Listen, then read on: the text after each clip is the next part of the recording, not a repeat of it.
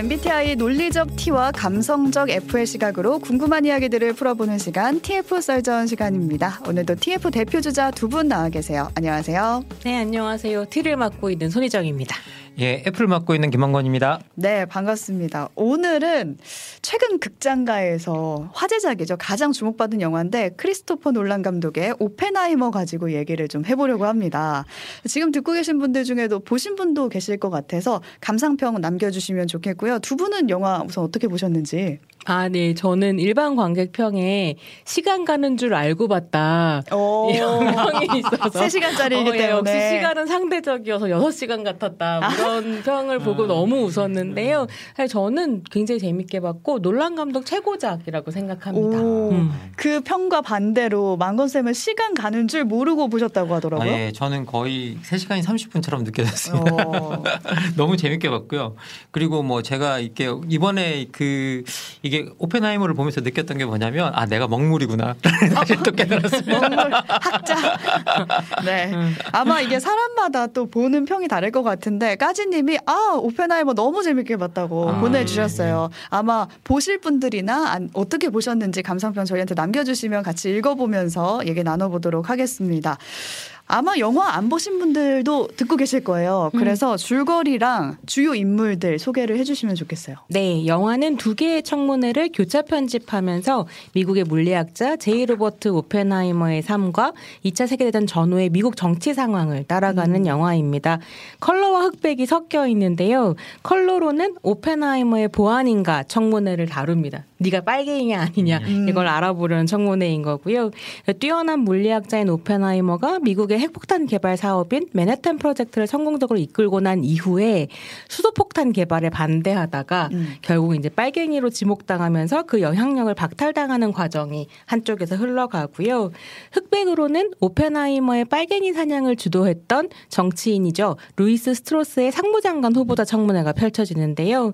이게 이제 매카시 광풍에 올라탔던 미국 정치의 저열함을 잘 보여주는 음. 내용이기도 합니다. 그래서 오펜하이머의 킬리언 머피 그리고 스트로스 역의 로버트 다우니 주니어가 호연을 펼쳤고요.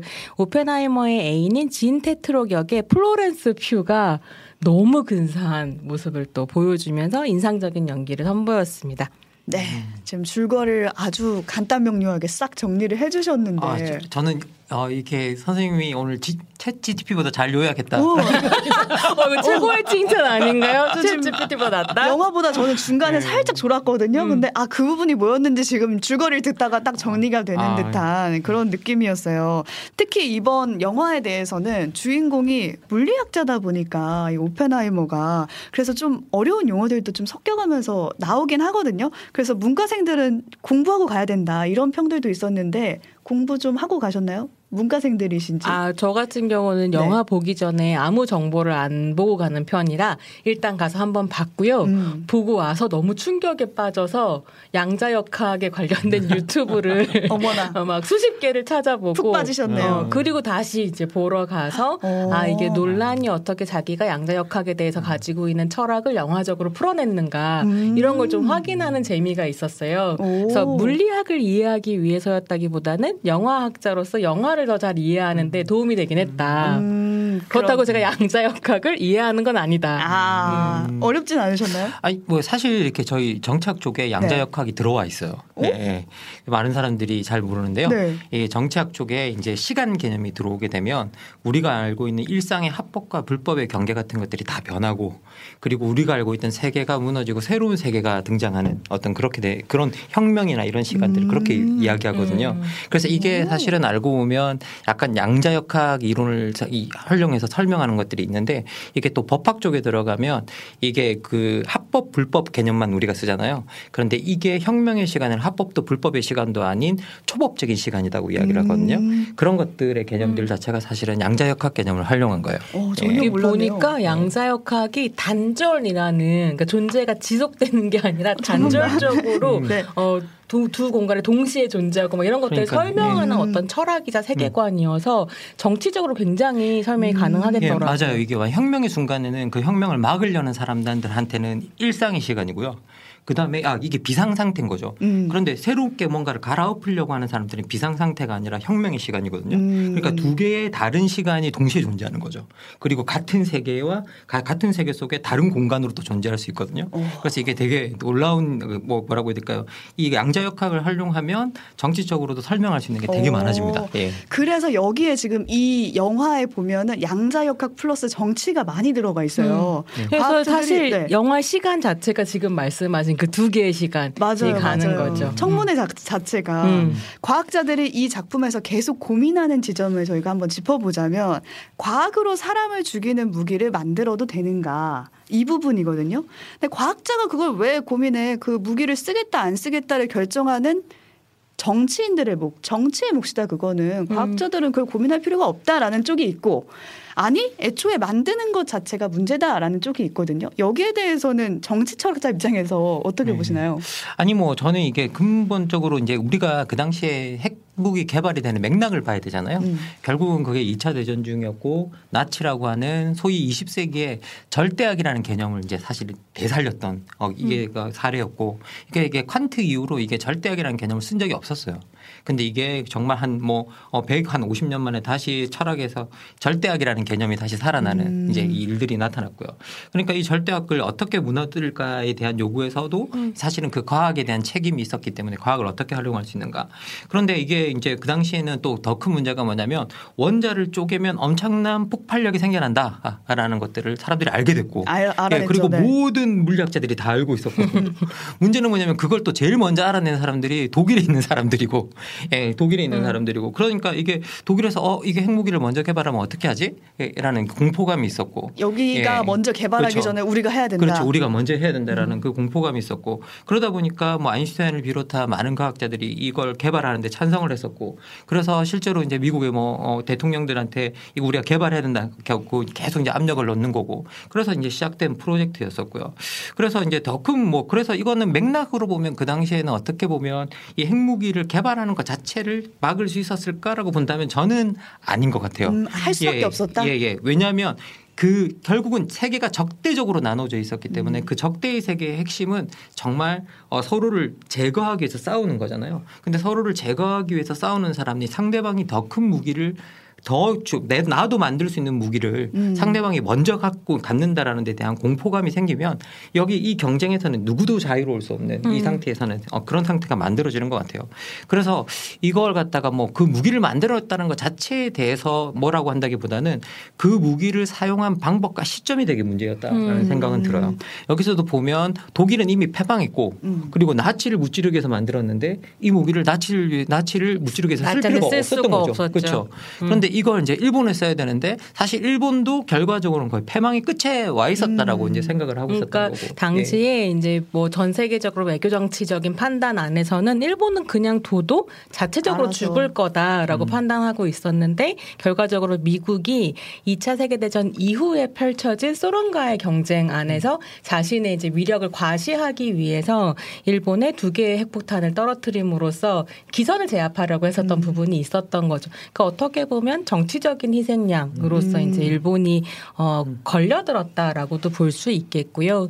근데 그런 여러 가지 정치적 상황들 지금 이제 선생님 잘 설명을 해주셨지만 저는 한편으로는 영화를 보면서는 그 인간적인 고뇌를 좀 봤었던 것 같아요. 그러니까. 과학자로서 아. 내가 이 tool을 가지고 있을 때 이걸 어떻게 사용하도록 음. 펼칠 수 있을까. 근데 사실 오펜하이머한테는 개인적으로는 그가 유대인이라는 음. 그래서 자신의 동족이 홀로코스트의 어, 피해자가 됐다라고 하는 아주 이제 절체절명의 긴급함 같은 음. 것들이 있었던 것이고 다른 한편으로는 그 킬리언 머피가 기가 막히게 연기를 해내는데요. 심지어 이게- 닮았더라고요 실존 인물과. 아, 그게 그렇게 살을 빼기 위해서 하루에 아몬드 한 알만 먹었대요.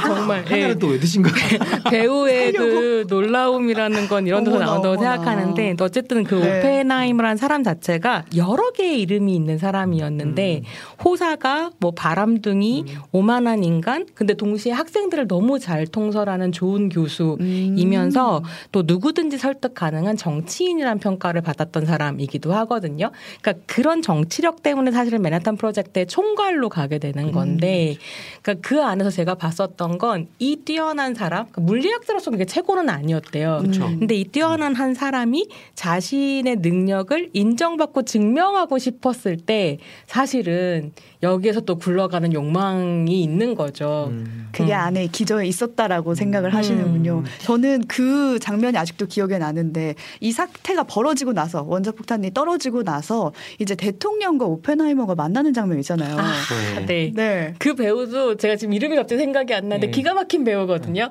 그 대통령 네, 역할이요. 대통령 예, 역할한 예. 사람.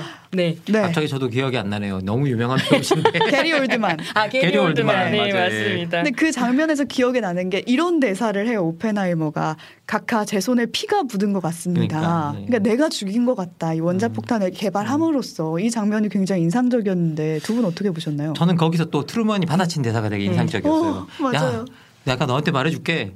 누가 그거 만들었는지 아무도 상관 안 해. 그거 누가 떠들은 떨어뜨리라고 지시했는지를 보지. 그리고 그거 내가 떨어뜨리라고 했거든. 음. 피가 묻었으면 내 손에 묻었지. 내 손에 묻은 거 아니야. 여기 와서 징징대지 마라고 오, 이야기하는 거잖아요. 너가 뭔데 책임감을 네. 느껴 이런 네. 느낌이었어요. 그러니까 사실 정치인의 세계관과 음. 과학자의 세계관이라고 하는 것이 이렇게 드러나는구나. 네. 그러니까 사실 그 버튼을 눌렀다는 것에 대해서 별다른 문제 의식을 음. 트루먼이었기 때문에 그렇죠. 그럴 수도 있지만 안 가지는 어떤 사람, 그러니까 루즈벨트 같은 경우는 맨하탄 프로젝트를 가동시킨 다음에 잠을 못 자고 복도를 돌아다녔었대요. 어, 그랬을 것 같은데. 어, 근데 이제 트루먼은 그렇지 않은 사람이었었던 거고, 그러니까 그런 일이 있었기 때문에 자기 손에 피를 묻혔다고 생각하는 진보적인 과학자였기 때문에 음. 오펜하이머가 그 이후에 더 정치 활동을 활발하게 하게 되거든요. 왜냐하면 수소폭탄 개발을 막기 개발 위해서. 음. 그래서 오펜하이머가 사실 꿈꿨던 세상은 뭐였냐면 루즈벨트가 고안했었던 유엔 체제 아래에서 핵폭탄을 미국이 가지면 전쟁 억지력을 행사할 수 있을 거라는 음. 기대가 있었던 거예요. 평화가 찾아올 음. 것이다. 근데 남은 것은 chain reaction 연쇄 작용. 그렇죠. 네, 더 큰 폭탄, 더 큰 폭탄, 더 큰 폭탄이 돼버린 거죠. 아인슈타인하고 대화하는 장면에서 그렇게 이야기하잖아요. 결국은 chain reaction이 시작된 것 같다고. 음. 그게 사실은 핵무기 경쟁에 그쵸. 관한 것들을 이야기하고 있는데 그 이후에 저는 그 경쟁 자체가 되게 과학, 과학과 정치가 어떻게 맞물리는지를 되게 보여주는 장면인 것 같아요. 네. 이게 결국은 이게 많은 과학자들이 뭐라고 이야기하냐면 우리가 그걸 만드는 어떤 특별한 목적이 있어서가 아니라 만들 수 있기 때문에 일단은 만든다라고 하거든요. 음. 그걸 우리가 만드는 게 되게 아, 산이 때문에. 있기 때문에 오르는 건가요? 마치 그런 거죠. 늘뭐 뭐 마치 산- 저기 산이 있으니까 오를 수 있으니까 오른다는 것처럼 우리가 그걸 만들 수 있기 때문에 만든다라고 이야기했고 사실 이 만들 수 있기 때문에 만든다라는 말 자체는 또 누가 했었냐면 이번에 챗GPT 만들었던 샘 얼트먼 도 했던 말이에요. 아, 그 챗GPT의 아버지. 예, 예, 예. 그걸 갖다가 이제 우리가 뭐 근본적으로 만들 수 있기 때문에 일단은 만드는 거다. 음. 근데 이제 그걸 어떻게 규제하고 어떻게 통제할 것인가에 관한 이야기를 우리가 같이 해야 된다라는 이야기를 하라고 하거든요. 얘기를 꺼내 예. 주셨는데 그샘 알트먼을 두고 2020년대 오펜하이머다라는 얘기가 음. 지금 나오고 음. 있어요. 왜냐하면 인공지능 기술 자체도 위험을 같이 안고 있다. 이거 규제해야 된다 이런 목소리가 높잖아요. 어떻게 그렇게 보시나요, 정말? 이게 샘 알트만이 실제로 2019년에 뉴욕 타임즈랑 인터뷰를 할 때 뭐라 그러냐면 자기의 인공지능 개발 과정이 로버트 오펜하이머의 맨하튼 프로젝트와 유사하다고 이야기해요. 아, 그 그럼 예, 인터뷰에서 예, 예? 아, 예, 자기가 자기가- 자기가 자기- 지- 자기를 거기에 아, 올려 다른 예, 사람들이 자기가 말한 게 스스로 아니에요? 올려놓은 거예요. 아. 자기가 스스로 올려놓은 거예요. 음. 그래서 뉴욕 타임즈에서 이제 그, 그 인터뷰하면서 알트만이 핵무기가 기술 진보를 상징한다면 인공지능도 거의 동일 선상이 있다라고 이야기하면서 이 인공지능이 엄청나게 세상을 바꿔놓을 거라는 거에 대해서 자기 스스로 인정을 하고 그러면 우리가 이걸 갖다가 어떻게 통제를 해 나갈 것인가에 대한 음. 이야기가 앞으로 필요할 것 같다라는 이야기를 하거든요. 그래서 실제로 이제 뭐샘 알트만 같은 경우에는 이제 개발을 하는 단계 속에서 이제 챗GPT가 나오고 그 초기 속뭐 초기 단계에서도 아 우리가 지금 만드는 기술을 우리가 좀 규제해야 될 것 같아. 음. 라고 하는 부분에 스스로 약간 동의하는 부분, 동의하는 의사를 이미 뭐 내비치고 있는데요. 사실 이제 영화에서 나온 오펜하이머와 좀 다른 건 뭐냐면 오펜하이머는 정말 위기 상황이었잖아요. 그러니까 세상을 아니라. 구하기 위해서 예, 예. 세상을 파괴할 예. 위험을 감수하는 그쵸. 거였는데 사실 이건 아니잖아요. 그렇죠. 이제 처음 시작해서 오펜하이머 같은 경우는 그걸 생각할 여유가 없었고 음. 오히려 세상을 구하, 구하기 위해서 뭔가를 한다라는 것도 있었는데 이 샘 알트만 같은 경우에는 또또 다른 차원인 것 같아요. 음. 일상의 차원이고 그리고 지금 현재 많은 인공지능 기술 같은 것들이 우리 삶에 쓰이면서 우리의 직업을 뭐 가져가는 음. 경우라든지 대체하는 경우라든지 패턴을 바꿔놓는다든지 하는 일들이 일어나고 오늘 같이 우리가 영화 이야기를 하고 있지만 영화 산업에서도 헐리우드 뭐 배우 작가들이 다 인공지능 문제 때문에 파업하고 있고 파업하고 예, 있죠. 예, 그런 음. 그런 일들이 일어나고 있고 그리고 가장 걱정하는 게 뭐냐면 인공지능이 전투용 무기에 쓰일 때 어떤 일이 일어날까에 대해서 사실은 엄청난 재앙이 될 거다라고 이야기를 하고 있거든요. 어. 전통 전투용 무기로 인공지능이 들어가게 되면 이용되면 예, 이용되면 예. 음. 그러니까 사람이 결정을 잘 못할 음. 때 아니면 혹은 죄책감을 네. 가질 때 이제 이런 인공지능이 대신하는 거죠. 음. 그렇죠. 이제 그래서 결국은 이게 그 큰 학살 무기가 될 수 있다라는 이제 의견이 음. 나오고 있고 그래서 이걸 인류 파 인류를 파멸시킬 수 있는 어떤 파괴적인 무기가 될 수 있다라는 이야기도 나오고 있기 때문에 여기에 대해서 이제 어떻게 우리가 인공지능이나 이런 것들을 앞으로 잘 써나갈 것인가에 음. 대한 어떤 합의들 같은 음. 경우에는 진짜 확실히 필요한 시점에 이르렀다는 생각이 들어요. 그리고 저 사람이 사업가라는 점에서 좀더 신뢰하기 어렵다라는 어, 그렇죠. 생각을 자기 하게. 되는 것 맞아요. 같아요. 그러니까 네. 세상에 적전 기술이라는 게 있다고 저는 생각하는데 핵무기도 가능하면 사실은 핵이 이렇게까지 고도화되지 않았으면 좋았겠다는 생각을 저는 가지고 있고 음. 그건 핵발전소에도 사실 적용할 수 있다 있는 생각이라고 생각하고요. 어, ChatGPT 같은 AI도 마찬가지 아닌가. 근데 사업가의 손에 들어가게 되면 사실 윤리를 정말 말하기 힘든 시대가 돼버렸기 때문에 음. chain reaction이다 이제. 음, 이제 아니, 연쇄 반응이 예. 일어난다. 근데 이 OpenAI도 처음에는 이게 비영리 단체였어요. 음. 그리고 이게 뭐 영- 영리 단체로 시작했던 건 아니고 오, 맞아요. 예, 비영리 단체로 시작했는데 최근에 이제 투자를 받고 어, 그다음에 챗GPT 나오고 더 큰 투자가 이걸 유지 뭐 개발하기 더 큰 투자가 필요하고 그런 과정 속에서 자기 이 비영리 단체로서 처음 표방했던 이상에서 좀 벗어나고 있다. 음. 저는 테크놀로지의 비영리를 믿지 않습니다. 나 사업가가 하는 일이다. 어. 여기서 네. 다시 이제 영화 얘기로 좀 돌아가 보면은 저희가 외신 전해드리는 코너 앉아서 세계 속으로라는 코너가 따로 있는데 거기서 이 영화를 소개하면서 일본이 이 영화를 굉장히 불편하게 보고 음, 있다. 당연히 음, 그럴 당연히 거라고. 생각. 그래서 심지어 일본에선 상영을 안 한다고 하더라고요. 음. 그러니까 이 영화 개봉을 둘러싸고도 뭔가 정치적인 맥락이 있는 것 같아가지고 좀 얘기를 해보고 싶어요. 이게 저는 사실은 영화에 대해서도 뭐 제 개인적인 가치관에서 판단을 하자면 여러 음. 얘기가 가능하겠 지만 제일 이 영화에서 싫었던 점은 영화적으로는 근사해도 싫었던 점은 8월 15일이라는 한국의 개봉 날짜였던 것 같아요. 그러니까 미국에서는 어. 한달 전에 이미 개봉이 됐는데 네. 한달 후에 광복절에 맞춰서 개봉이 됐어요. 이게 보통은 같이 동시 개봉을 하고 특히나 크리스토퍼 놀란은 너무 한국에서 제일 인기 많은 헐리우드 음. 감독이어서. 이렇게 미룬다는 것도 약간 이상한 음. 일이었을 수 있을 텐데 8월 15일을 기다린 거죠 어떻게 보면 음.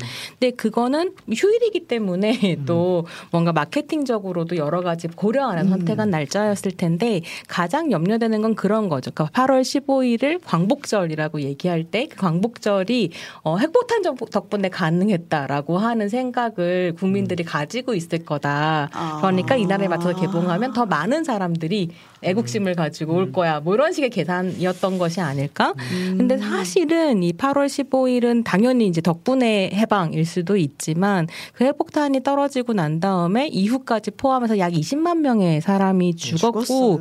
그 희생자 안에는 조선인들도 있었습니다. 음. 그래서 사실은 어, 인도적으로 봤을 때도 역사적으로 봤을 때도 8월 15일에 기분 좋게 오펜하이머를 볼 수 있는 상황은 음. 아니었다고 저는 생각하고요.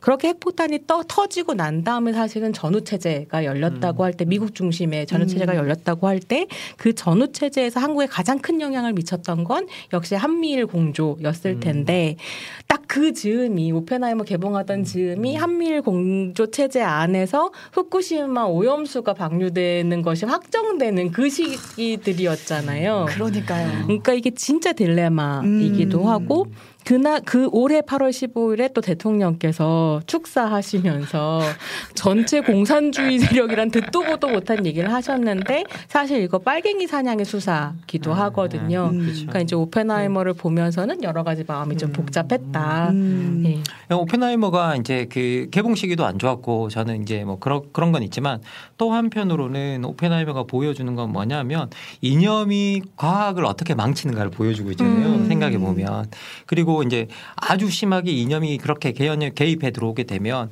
이 세계가 정상적으로 돌아가지 않고 누군가를 사냥하고 누군가를 갖다 몰아붙이는 그런 세계로 갈 수밖에 없다라는 음. 것들을 영화 자체가 보여주고 있어서 또 한편으로는 우리한테 어떤 이념에 경도된 세계가 음. 무엇을 만드는지 핵폭탄만큼 무서운 세계를 만든다라는 걸 또 보여줬다는 점에서는 또 한편으로 우리가 거기서 배우는 것도 있을 거라는 생각이 들어요. 음. 예. 이념 얘기를 요즘 정말 많이 하는 예. 때여가지고 그거하고 맞물려서 오펜하이머 보시는 분들이 많을 것 같아요. 음. 또 다른 생각도 하게 되는데 여러분의 의견 많이 보내주시고요.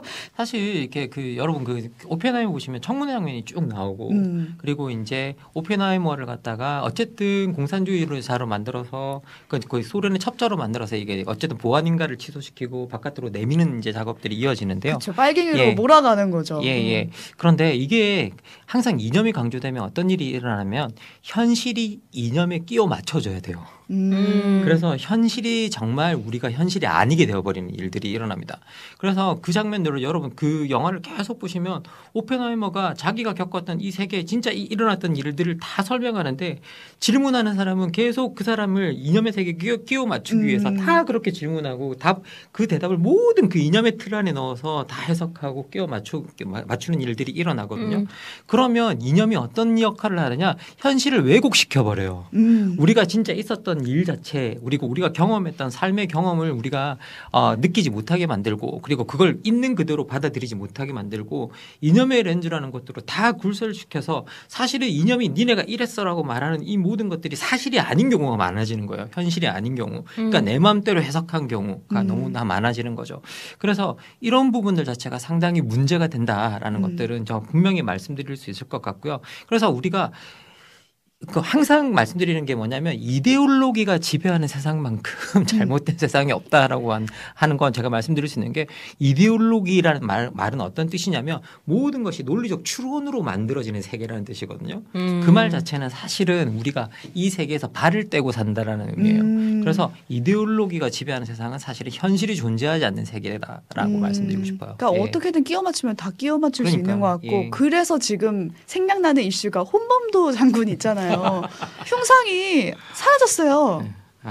육사 밖으로 사라졌단 말이에요. 그러니까 저 저는 그러니까 어, 누가 도대체 대통령께 음. 공산 전체주의 전체주의 공산 세력 뭐였죠? 어, 공- 공산 전체주의 공산, 예, 공산 전체주의라는 말도 안 되는 단어를 만들어 조합해서 누군가 알려드린 것 같아요. 어, 드렸을까 이런 음. 생각을 좀 음. 하게 되는데요. 그러니까 한국의 이제 뉴라이트가 음. 이명 이 저번 지난번에 제가 전두환 재탕이라고 말씀드렸는데 이제 좀 시대를 더 뒤로 당겨서 네. 이명박 재탕이 되고 있는 것 같고, 그러니까 영화 전공자의 입장에서는 좀 흥미로운 건 조진웅 배우가 음. 이제 그 홍범도 음. 동상을 가지고 이런 식의 얘기를 해야 된다는 것 자체가 자괴감이 든다라고 얘기하는 인터뷰가 나왔었죠. 네 맞아요. 근데 그런 걸 볼 때마다 사실은 왜 연예인들까지 정치적 발언을 이렇게 많은 걸 걸고 책임지고 해야 되는가라고 음. 하는 생각을 좀 하게 되는 부분도 있더라고요. 아까 제가 이념 말씀드렸는데 이념이 지배하면 이런 발언을 하기가 되게 힘들어져요.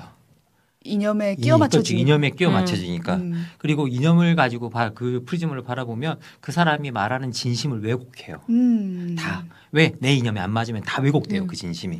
그러니까 진짜 네. 걱정이 되는 건 지금 이제 유인촌 전 장관이 다시 이제 장관 후보 지명자가. 됐는데 네. 실제로 이명박 대통령 때 유인촌 장관이 들어서면서 진짜 어 한국 영화는 좌파라고 이야기하는 말이 공공연하게 청문회에 나왔었고 음. 한국 영화 죽이기가 진행이 됐었거든요. 박사에 네, 났었죠. 지금 이제 좀 염려가 되는 것은 그 이념의 바탕에서 영화들을 공격하기 시작할 거다 이런 고민들도 좀 하게 되죠. 동상만의 문제가 아니라 음. 현실에 음. 이제 개입해 들어오기 시작할 텐데 큰 염려가 됩니다. 네. 저는 이게 홍범도 장군의 동상이 되게 상징적이라고 생각하는 게 뭐냐면 홍범도 장군의 동상을 건드릴 수 있고 바깥으로 내몰 수 있다면 그 뭐라도 내몰 수 있다고 생각해요. 음. 지금 그 독립운동가가 그렇죠. 나갔으니까. 왜냐하면 음. 심지어 홍범도 장군 같은 경우에는 박정희 대통령이 건국 훈장을 준 사람이에요. 그러면 어 이렇게 보수의 가장 중심적인 역할을 했던 중- 중심적인 자기들의 중심이라고 여기는 사람이 줬던 건국 훈장을 준 사람도 건드릴 수 있다? 음. 그 말은 뭐냐면 누구라도 건드릴 수 있다는 거죠. 굉장히 기이한 게 네. 사실은 기준이 없이 지금 공격을 하고 있는데 음. 유일하게 하나의 기준은 문재인 정권이 한 건 다 싫어거든요. 음. 그러니까 지금 왜 거기에 있는 홍범도 흉상이 문제가 됐는가라고 하면 문재인 정권에서 유해 모셔오고 거기에 동상 세웠기 때문이에요. 음. 음. 그러니까 이제 뭐 박정희 전 대통령이 뭘 했고 상관없는 거죠. 그게 게- 얘기를- 제일 끔찍한 네. 일입니다. 얘기를 음. 하다 보니 네. 이념 얘기를 하다 보니 네. 또 정치 얘기까지 네. 하게 됐는데 여성 과학자 얘기도 네, 숨어 그 있다고 하더라고요. 네. 제가 좀 드리고 싶었는데요. 저는 영화를 굉장히 흥미롭게 봤지만 사실은 영화 자체가 실제로 고기 맨하탄 프로젝트가 진행됐었던 로스앨러머스에서 활동했었던 여성 노동자들과 여성 과학자를 지우고 있는 음. 부분들이 있고 그게 이제 오펜하이머가 미국에서 개봉했을 때 여러 저널에서 다루었었던 문제점이기도 했었어요.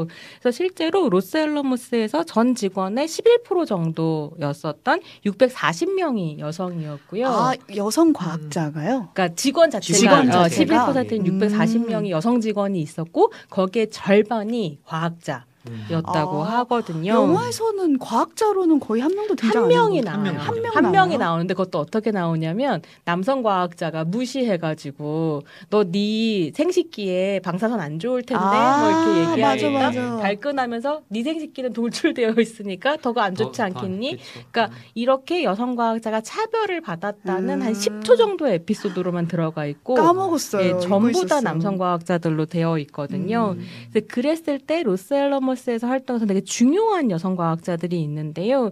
일단 노벨 물리학상을 수상했던 마리아 게페르트 마이어라는 과학자가 굉장히 오펜하이머가 또 존경하는 과학자였다고 하고요.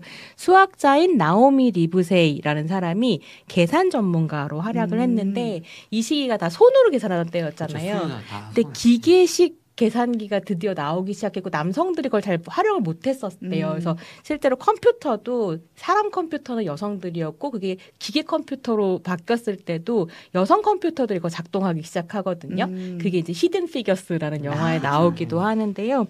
어쨌든 그 계산을 해서 원자 폭탄의 내파 시뮬레이션을 뭔가 음. 어, 이 사람이 큰 기여를 했다고 하는데 이거 제가 모르는 영역이라서 설명을 드리기가 네. 좀 어렵고 근데 좀 재미있는 건 과학자는 아니 지만 또 어, 폭발물 전문가인 여성이 있었다고 해요. 되게 많았네요. 프랜시스 던이라는 사람인데 이게 1940년대 미국이 탱크 여공 로지라고 해서 여성들이 군수 공장에 취직해서 엄청나게 위험한 일들 되게 많이 했던 시기이기도 하거든요. 왜냐면 그 시기에 남성들이 전쟁터에 가 있어가지고 아. 여성들이 군수 공장에서 엄청나게 많이 일을 했어요. 예. 그래서 20년대, 30년대에 여성 참정권과 교육권을 쟁취했던 여성들이 그 40년대에 국 가적인 필요와 자본의 요구에 의해서 이 두 두 욕망이 만나면서 음. 엄청나게 취직을 해요. 그 이제 전쟁 딱 끝나고 다 해고가 되기는 했는데요. 그 45년 음. 이후에 미국이 가장 열심히 했던 게 뭐냐면 그 전쟁 기간에 바깥으로 나왔던 여성을 다시 가정으로 돌려보내는 거였어요.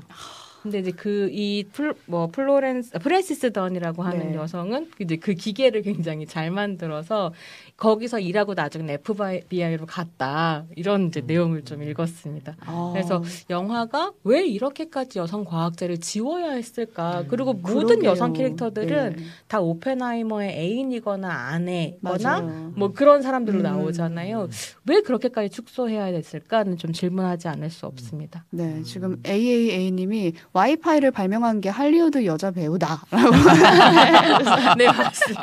헤디 어. 라머라는 과학자라고. 아. 밤쉘이라는 아, 영화에도 음. 나오죠. 예. 음. 네, 이렇게 분노 포인트를 또 짚어주셨네요. 아 너무 감사합니다. 와이파이 발명해 주셔서 진짜. 아니, 그, 저는 와이파이는 적정 기술인 것 같아요. 아, 그건 꼭 필요한 기술. 음. 정말 영화를 보니까 보다가 드는 생각들 그리고 현실에서 한 번쯤 생각해 볼 수 있는 지점들을 좀 짚어볼 수 있어서 좋았고 게다가 저희 또 AI 얘기까지 또 덧붙여서 해봤는데 여러분도 즐겁게 들으셨으면 좋겠고 오늘 여기는 여- 오늘 얘기는 여기서 좀 마무리를 지어볼까 합니다. 함께 해주신 두 분도 인사 나눠주실까요?